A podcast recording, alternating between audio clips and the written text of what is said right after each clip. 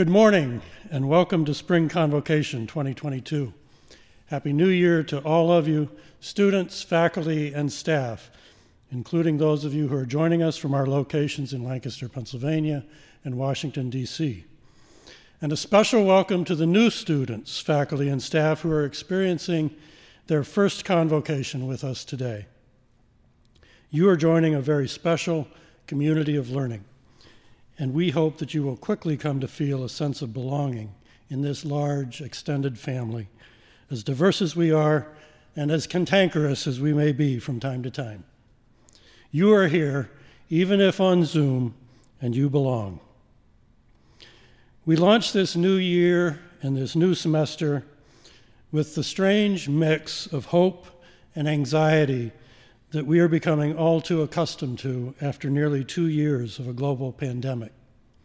Two years of journeying with a virus that keeps finding new ways to disrupt our lives. We are disappointed to be holding this opening celebration on Zoom, but the fact that we are here together in this way demonstrates both our commitment to be together and our commitment to care for each other in difficult circumstances. As always, our spring convocation is a time of hope and anticipation of a fresh start as we begin a new semester and a new year. And truly, we have good reason to be hopeful as we enjoy the benefits of science in the form of vaccines and boosters that lower our risk of serious illness. We are optimistic that with continued prudent precautions and care for each other, we will be able to enjoy something like a normal university experience. But these feelings of hope and optimism are tempered by the fact that we are regathering in the midst of a significant resurgence in the pandemic. We continue to be aware that our life together requires ongoing caution, continued care for each other, unwanted distancing, and the thought of that can make us tired. In many ways, the pandemic has rearranged our expectations and definitions of a normal college life, and that can disappoint us. When I'm tempted to turn away from hope and optimism and perhaps give in to fatigue and disappointment, I find it helpful to remind myself of the vision for our community and the core values we espouse. Values that are so eloquently articulated in our Life Together statement love for God and one another, the search for wisdom, our striving for equity, sustainability, and accountability. A vision of a university that intends to open new pathways of access and achievement for all students, is oriented toward peace and justice, and is rooted in an active faith modeled on the life and teachings of Jesus. A community of learning inspired by the call of the prophet Micah to do justice, love mercy, and walk humbly with God. In the midst of all our challenges, these give us reasons for hope. I am inspired by our students, faculty, and staff who have been and continue to rise to our current challenges with undefeated hope, creativity, and commitment to our important mission. Nothing makes me more hopeful about our shared future. So we enter a new semester, on one hand, wary of the current difficulties we face, and on the other hand, hopeful that better days are ahead.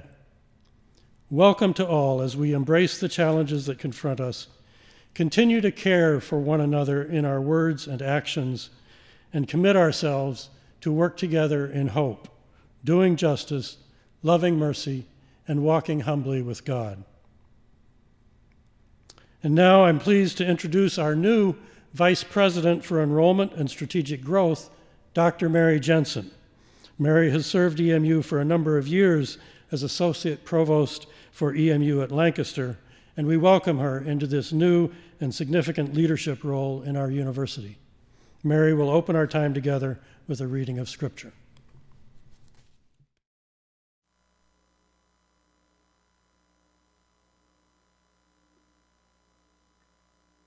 Reading from the Christian New Testament, John 1, verses 1 through 14. In the beginning was the Word, and the Word was with God, and the Word was God. He was in the beginning with God. All things came into being through him, and without him, not one thing came into being. What has come into being in him was life, and the life was the light of all people. The light shines in the darkness, and the darkness did not overcome it. There was a man sent from God whose name was John. He came as a witness to testify to the light, so that all might believe through him. He himself was not the light, but he came to testify to the light, the true light, which enlightens everyone, was coming into the world. He was in the world, and the world came into being through him, yet the world did not know him. He came to what was his own, and his own people did not accept him.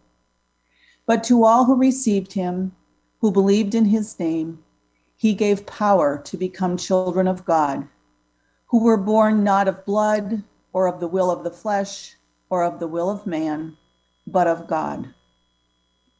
And the Word became flesh and lived among us, and we have seen his glory, the glory as of a Father's only Son, full of grace and truth. And from the Hebrew Scriptures, Psalm 147 4. He determines the number of the stars, He gives to all of them their names.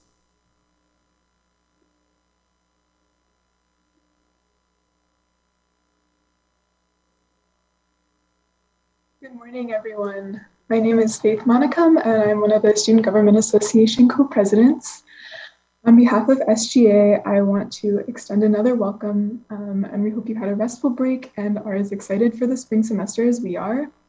We had a wonderful fall, and we're looking forward to coming back and working with you students and administration again.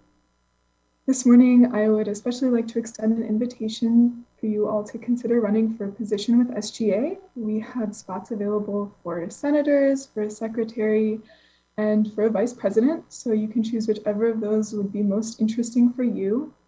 Uh, you should see a QR code on your screen. You can visit the link from there to get more information about what it is we do in SGA uh, and to submit a platform to run on.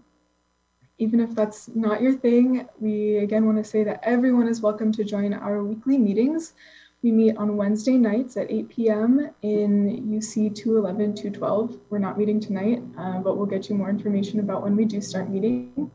So we'd love to talk to you about any questions you may have. You can reach out to any of us in SGA, email us at sga at emu.edu, and we hope to see some of you running. Hello, everyone. Uh, my name is Aman Tayum, and I'm also one of your SGA co-presidents for this year. Um, and today it is our honor to introduce President Susan Schultz Huxman. Dr. Huxman is our ninth president at EMU and is a groundbreaker as our first as our first woman president. She began serving in January 2017, so she's beginning her sixth year as EMU's leader. Previously, Susan served as president of Conrad Grebel University in Waterloo, Ontario, Canada, from 2011 to 2016. Before that, she spent most of her academic career as director of Elliott School of Communication at Wichita State University in Kansas. After beginning her professorial life at Wake Forest University in Winston-Salem, North Carolina. Susan describes herself as a student centered academic president and a passionate ambassador of faith based liberal arts education. Susan and her husband Jesse have three adult children, two wonderful sons in laws, and welcomed a new grandson to their family last June. Please join us in welcoming President Susan Schultz Huxman to the podium.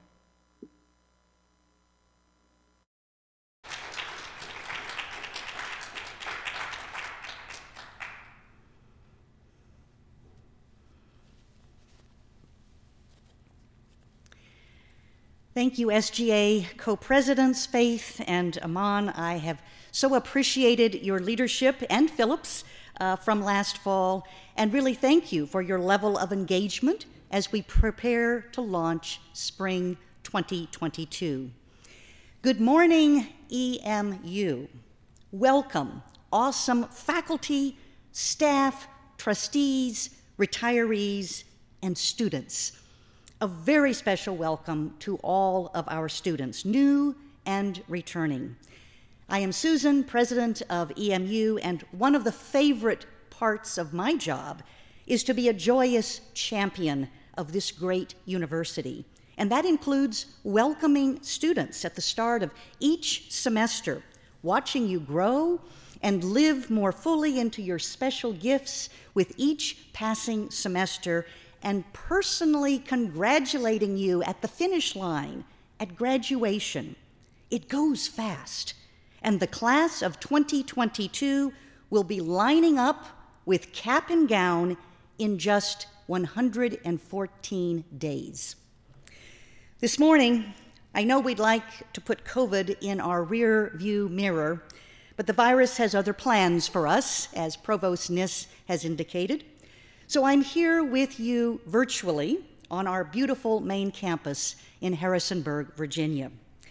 We are so thankful that even in a pandemic, as we enter a third year of life with COVID, we are taking care of each other and our enrollment across the board remains strong. We have built a reputation at EMU as a caring community of learners with small classes, personal attention, and faculty, mentors, and coaches committed to walking with our students semester after semester. Campus vitality and engagement is important to track every semester, and students tell us it is particularly critical in a worldwide pandemic where uncertainty and upheaval have become a part of our lives. This morning, I'd like us to leave COVID at the corner for just a bit and look forward together at some exciting ventures that are coming down the pike in 2022 nationally and internationally with the launch of the James Webb Space Telescope, and closer to home with some new projects and programs ready to launch at EMU. So, what is this thing, the James Webb Space Telescope? Last month, as we were busy wrapping up the semester, keeping COVID away, and getting ready to celebrate Christmas, something historic in the making for over a decade was unfolding right before our eyes. On Christmas Day, the world's biggest telescope left Earth, a $10 billion machine in search of the end of darkness. It also contained the biggest astronomical mirror ever seen in space. As of this past Saturday, that oversized mirror, with its golden reflector, the centerpiece of the new Webb telescope, was straightened out into its full shape, basically the size of a tennis court.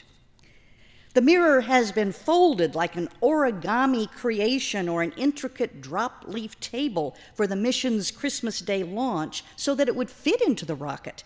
The telescope is a joint project of the American, European, and Canadian space agencies. It has taken 30 years to design and build and will continue the scientific discoveries of the Hubble, which is now nearing the end of its operational life. Yes, the Webb telescope is the successor to the Hubble telescope, and it's 100 times more powerful. Webb can peer farther back into time than Hubble. But the biggest difference between the two is Webb is equipped with infrared technology, which can detect invisible light. It can see distant galaxies much more clearly. Many of the images that we received from Hubble were disappointing. They were blurry. The projection quality of these images was dubbed in some quarters as the trouble with Hubble. But in just 17 days in orbit, the James Webb Space Telescope has performed over three dozen maneuvers without a hitch. By late spring, we will get to see its first images. So, this is a, a pretty cool new contraption, right? But why should we care about it at EMU? Well, first, there are scientific reasons, but there are also human interest reasons, ethical reasons, and faith reasons. As a faith informed liberal arts college committed to peace and justice, we are especially equipped to study this event from multiple perspectives. That's what we do. So let's examine each briefly. On the science front, well, there's lots to consider. Here are two. The Webb telescope will function as a time machine. We will be able to see back into the earliest objects of the universe for the first time. Second, the Webb telescope may also help us find the next Earth. We will be able to characterize other planets going around other stars, distant exoplanets, and see if there are oceans and an atmosphere. Professor Mercedes Lopez Morales, an astrophysicist at the Department of Astronomy at Harvard and the Smithsonian, will be among the first researchers to use the Webb as part of a project to observe more than a dozen small planets during the telescope's first cycle. She says this I hope that it helps us discover things that we had not thought about since that is how many of the major breakthroughs in science actually happen. She goes on to say, I am part of teams that will, for the first time, examine the atmospheres of a number of exoplanets in the infrared to search for molecular species. In addition to our expanding our knowledge in the scientific field, let's face it, Another reason we should be fascinated by this launch is basic human interest. Humans everywhere and at all times have been fascinated, transfixed even, with stars, planets, moons, and have been even more curious about the prospects of galaxies far, far away. It is no coincidence that when we turn to the American obsession with space, one of the longest running TV series, Star Trek, and one of the most successful film series of all time, Star Wars, are of course both about space and humans in space. Space, the final frontier, to boldly go where no man has gone before. May the force be with you in a galaxy far, far away. These expressions from these two series are embedded in our pop culture. When Jeff Bezos was ready to launch his Blue Origin space capsule last fall, which celebrity did he get first to go up into orbit with him?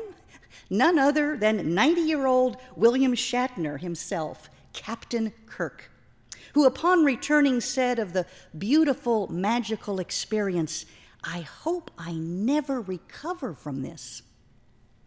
Of course, the new commercialization of space in recent months, a space race among billionaires, leads us to consider another reason for studying the James Webb Space Telescope ethical reasons. Ethics looks at two sides of the same coin. It is concerned with questions such as what or who is helped and what or who is harmed. When we look at this launch, we can point to areas of ethical good, such as how historic launches bring the international and community together. Astronauts from the 1960s to the present from many countries speak as one about the awesome unifying power of space discovery. Bill Nelson, an astronaut and long serving senator of Florida, has vivid memories of seeing Earth from afar. He says, It's so beautiful. It's so colorful. It is suspended in nothing. There's home, and yet it looks so fragile. That experience informed a lot of my public life because I wanted to be, when I returned, a better steward of our planet. Nelson continues, it also struck me that when I looked as we orbited the Earth every 90 minutes, I didn't see racial divisions and I didn't see religious divisions, and I didn't see political divisions, the things that bedevil us here on the face of the earth. What I saw? We were all citizens of planet Earth. Another area of ethical good, how pioneering advances in science literally launched the careers of minorities in the sciences. Arguably, compared to some academic field, other academic fields, science has been a more hospitable place for women. As a few examples, one of my favorites, Maria Mitchell. Mitchell was an American astronomer born in 1818 in Nantucket, she was the first professional woman astronomer in the United States. She was trained by her father, a school teacher, and discovered a comet in 1847. Not only was she the first to see the comet, she, she also had the mathematical skills to calculate its orbit. Her feat won her an international gold medal from the Danish government the first such recognition for any American woman, and eventually she secured the professorship of astronomy at Vassar College, also the first such position for any woman. Fast forward to the 20th and now 21st century, and we see the first women in space Sally Ride and Mae Jemison. And related directly to the Space Telescope, and as quoted earlier Professor Lopez Morales is on the front lines of the Webb Telescope research team. On the other hand, when we look at this launch, we can also find areas of ethical concern, such as when we ask, Who is James Webb? We find this James Webb, who died in 1992, was a successful career civil servant whose time at the U.S. Department of State began under President Harry S. Truman. He later saw great success overseeing the Apollo program as NASA administrator. But when he arrived in NASA in 1961, his leadership role also meant he was partly responsible for implementing what was by then federal policy the purging of LGBTQ individuals from the workforce known today as the lavender scare. And so many scientists last spring, over 100 strong from several different countries, signed a petition to rename the telescope. To rename it for who? Not another scientist, for Harriet Tubman. That's who, and here's why. Before she became a conductor on the Underground Railroad, an enslaved Harriet Tubman almost certainly used the North Star to navigate her way to freedom. Polaris, also known as the North Star, appears stationary above the horizon of Blackwater National Wildlife Refuge. Harriet Tubman, who grew up near the refuge in Dorchester County, Maryland, used Polaris as her guiding light as she and other escaped slaves fled north on the Underground Railroad. Over the course of a decade, Tubman risked her life on more than a dozen trips back to Maryland to transport her parents and brothers and family and members uh, of her community and friends to freedom. According to the scientists' petitioners, naming the next telescope the Harriet Tubman Space Telescope would ensure that her memory lives in the heavens that gave her and so many others hope. It could also serve as a reminder that the night sky is a shared heritage that belongs to all of us, including LGBTQ people. The scientific petitioners concluded the time for lionizing leaders who acquiesced in a history of harm is over. We should name telescopes out of love for those who came before us and led the way to freedom and out of love for those who are coming up after. An eloquent and ethical petition. And yet, in the end, James Webb Space Telescope won the day. As the scientific community knows all too well, inertia is powerful. Another area of ethical concern look at the cost.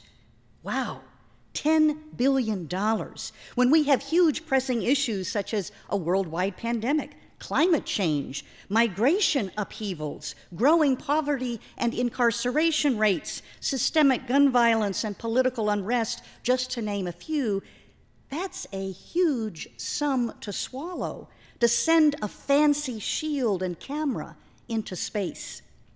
A related ethical concern will commercialization of space win the day? Will tech gurus and space cowboys for whom money is no object and rockets are the ultimate toy, will that story overshadow the Webb telescope story? In the recent satirical end of the world movie, Don't Look Up, a huge comet is on a collision course for Earth, but the corrupt, self absorbed president, played by Meryl Streep, and the evil media choose to ignore the danger because they believe they might actually profit from it. The real takeaway of Don't Look Up is that when science becomes a political football, as it has with the pandemic, whether by those championing it or those denying it, truth ceases to wield authority. To win people over, science must remain apolitical. Finally, let's explore some faith reasons for why we should be interested in the Webb Space Telescope launch. Predictably, when commentators went looking for feature stories about what the Webb images might show, there were many, many dramatic voices predicting that this will solidify the big, the big Bang once and for all, and God is dead. First, let's remember that many of our greatest scientists, past and present, are also men and women of faith. The great astronomer Galileo said, The laws of nature are written by the hand of God in the language of mathematics. The pioneer of modern physics, Sir Isaac Newton, who invented calculus and discovered the laws of gravity and motion, offered this All my discoveries have been made in answer to prayer. I study the Bible daily. And the great Albert Einstein of our modern times revealed the more I study science, the more I believe in God. Even many scientists of our current day defend science and religion, such as this guy, Owen Gingerich, author of 600 articles and 20 books, including this one about faith and science entitled God's Universe. Professor Gingerich is a Mennonite. He is professor emeritus of astronomy and of the history of science at Harvard University and a senior astronomer emeritus at the Smithsonian Astrophysical Observatory. Since he is a Christian, as well as a historian of science and a cosmologist, Gingerich has been asked many, many times to comment on the interplay between faith and science. Gingerich believes there is a God as a designer who happens to be using the evolutionary process to achieve larger goals, which are, as far as we human beings can see, the development of self consciousness and conscience. Then there is the Bible itself, which unveils the mysteries of the cosmos and God's divine intervention. As people of faith, we have always looked to the night skies for meaning and for connection with the divine. We learn in Psalms God counts the number of the stars and calls them all by their names. The Reverend Kelly Hudlow, an Episcopalian, describes it this way in her sermon the day after Christmas. Every time I read the opening verse of the Gospel of John, I always think of space. She goes on to note the Christian season is like looking at the stars through a telescope. We are invited every year to hear the story of Jesus' birth. Through the lens of Luke, we see angels and shepherds and a baby, the Son of God, born in a manger. Through the lens of Matthew, we see wise astrologers, the Magi, who have seen the far off star signaling the newborn king and have come to worship him. Through the lens of John, we get something very different. It begins before anything else existed, there was Christ with God. He has always been alive and is himself God. He created everything there is. Nothing exists that he didn't make. His life is the light that shines through the darkness. Indeed, the premise of the story of Christmas in the book of John is this the light shines in the darkness. And as followers of Jesus, we should seek the light of Christ in each other. So, what do our faculty have to say about this telescope launch and the scientific, humanistic, ethical, or faith reasons for studying the event? Here is some of what they have to say. Professor Stefano Colafranceschi says this We will be asking these questions in my class. Is this expensive program going to be beneficial for humankind, like the Apollo space program? How are we going to irreversibly affect human life while going to live on another planet or satellite? Is it okay to consider colonizing Mars while we are not doing enough to preserve our own Earth ecosystem? Professor Esther Tian notes this I will be sharing that there are 344 potential single point failures on the Webb Space Telescope mission Everything must work perfectly. This is no small feat. I will emphasize the tremendous responsibilities and marvelous achievement of the engineers on this trip. Professor Daniel King reflected this. I did ask a long question about the James Webb Telescope on a physics exam last semester. Stick with me, folks. I had the students investigate the forces on and orbit of an object at the L2 Lagrange point. The most interesting thing the students calculated were this number one, that an object at L2 should naturally take about a week longer to complete an orbit around the Sun than one Earth year. But the extra pull from the Earth reduces the orbital time to exactly one Earth year. Go figure, they did. And number two, the true distance from Earth to L2 must be slightly closer than the distance commonly cited, for instance, on such places like the Wikipedia page on Lagrange points. Wow.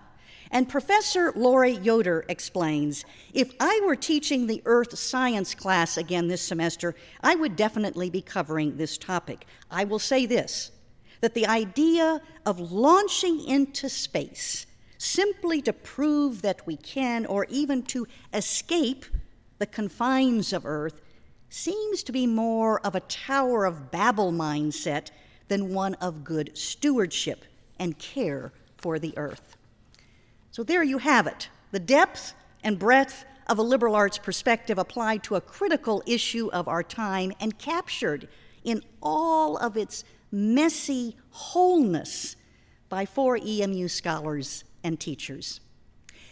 Now, for those of you who are more grounded and want to focus on something closer to home, so to speak, I want to close with what we are ready to launch at EMU in spring 2022.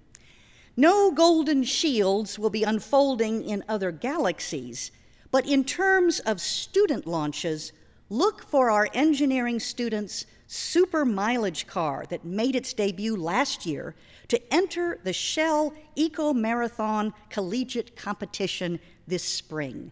May they take the checkered flag, not for going fast, but by going very, very far on a single tank of gas. Look for other student research launches at the Academic and Creative Excellence, or ACE Festival, this April. Capital project launches include a new student union and admission space in University Commons. And when that is completed, the launch of funding for a new track and field. On the academic side, three new programs are ready for liftoff an MA in Human Resources, a leadership in organizational management with a healthcare concentration, and a BA in public health. In the DEI space, we are on pace to complete a cluster hire in several academic areas, while at the same time, we are set to launch incentive grants for DEI research to faculty, staff, and students.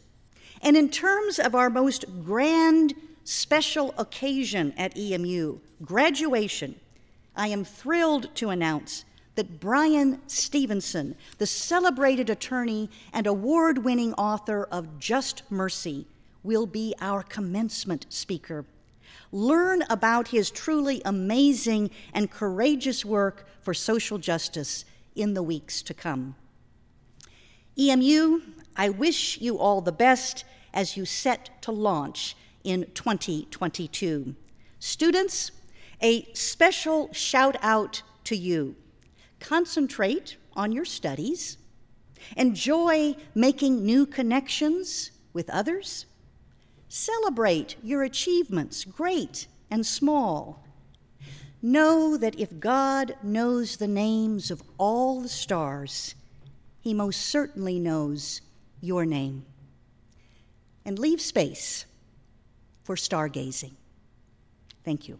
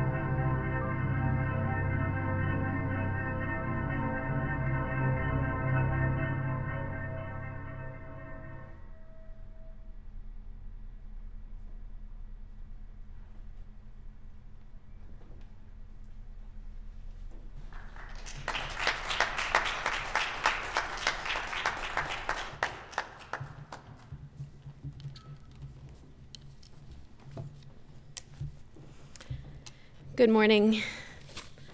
My name is Beth Good. I'm the Director of Intercultural Programs. Um, I just want to add my welcome, especially to the friends and families of the students and faculty who are going to be traveling to Guatemala today. Um, first of all, though, I would really like to say thank you to our musicians, Dr. Uh, Ben Bergey, Dr. David Barry, and Kimberly Souther. Thank you so much. Always gives me goosebumps. Yes, it's worth another applause.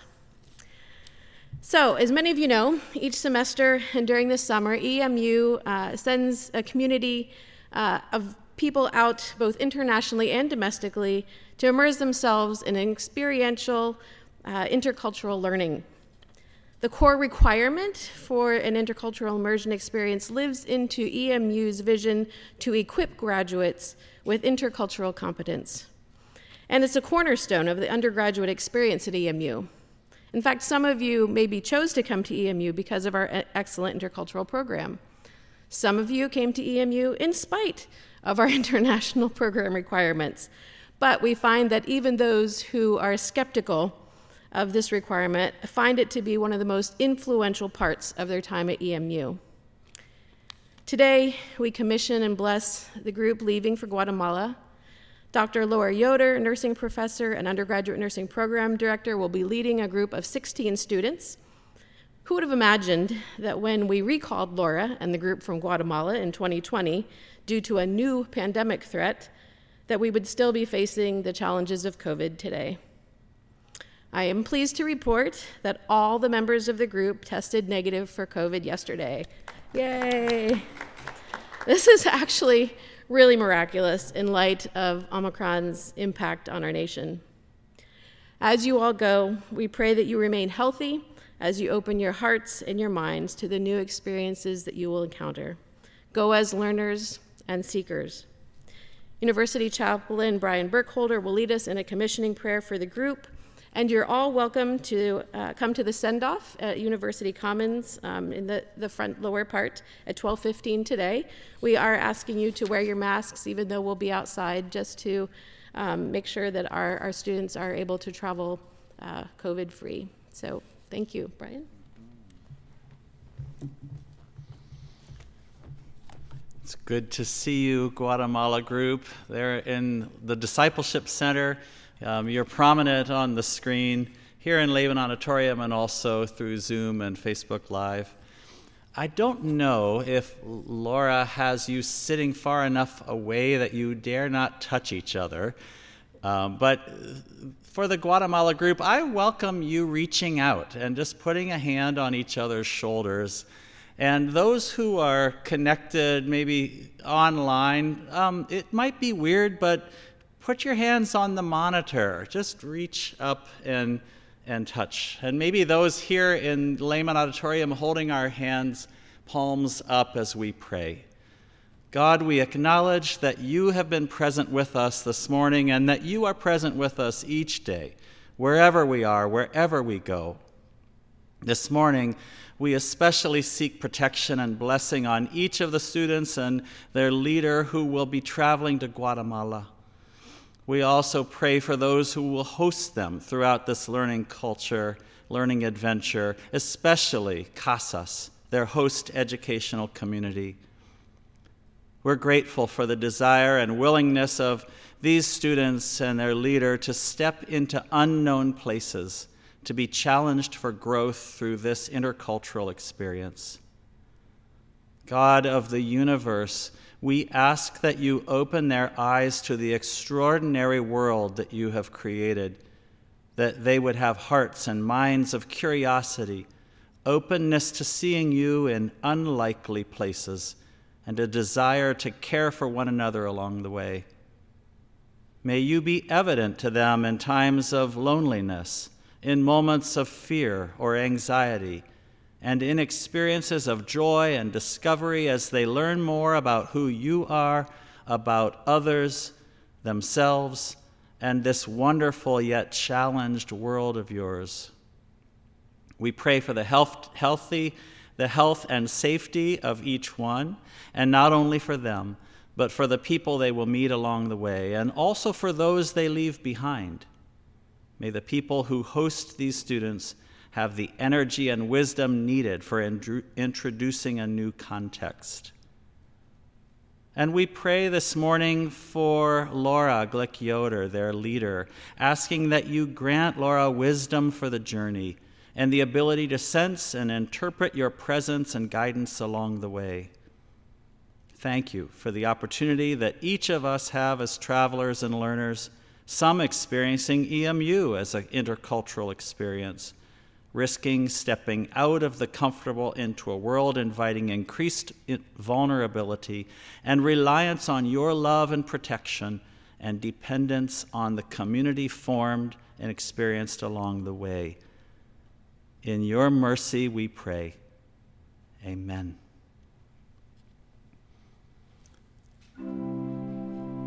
So we invite you to go in peace and expand love and wonder as we open this semester. God be with you.